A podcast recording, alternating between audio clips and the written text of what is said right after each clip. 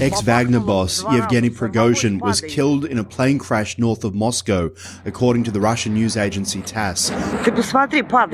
Prigozhin was on board a plane he owned along with other passengers when it crashed while flying to St. Petersburg.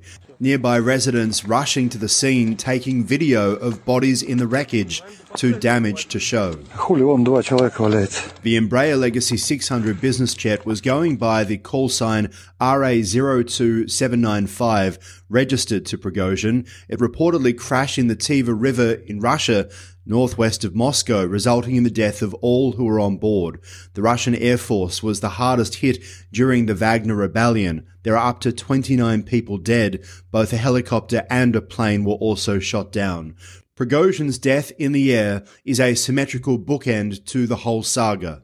In June, Russia had accused the mercenary chief Yevgeny Prigozhin of armed mutiny without providing any evidence that the military leadership had killed a huge number of his fighters in an airstrike and vowed to punish them. The standoff looked like the biggest domestic crisis President Vladimir Putin had faced since he ordered a full-scale invasion of Ukraine last year.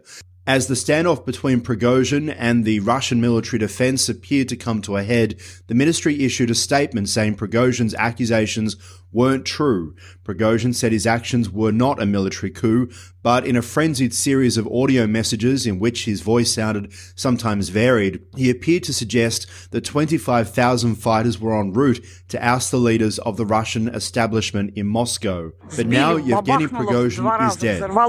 He owned, the Embraer business crashing in a field northwest of Moscow. Aaron Young, Ticker News.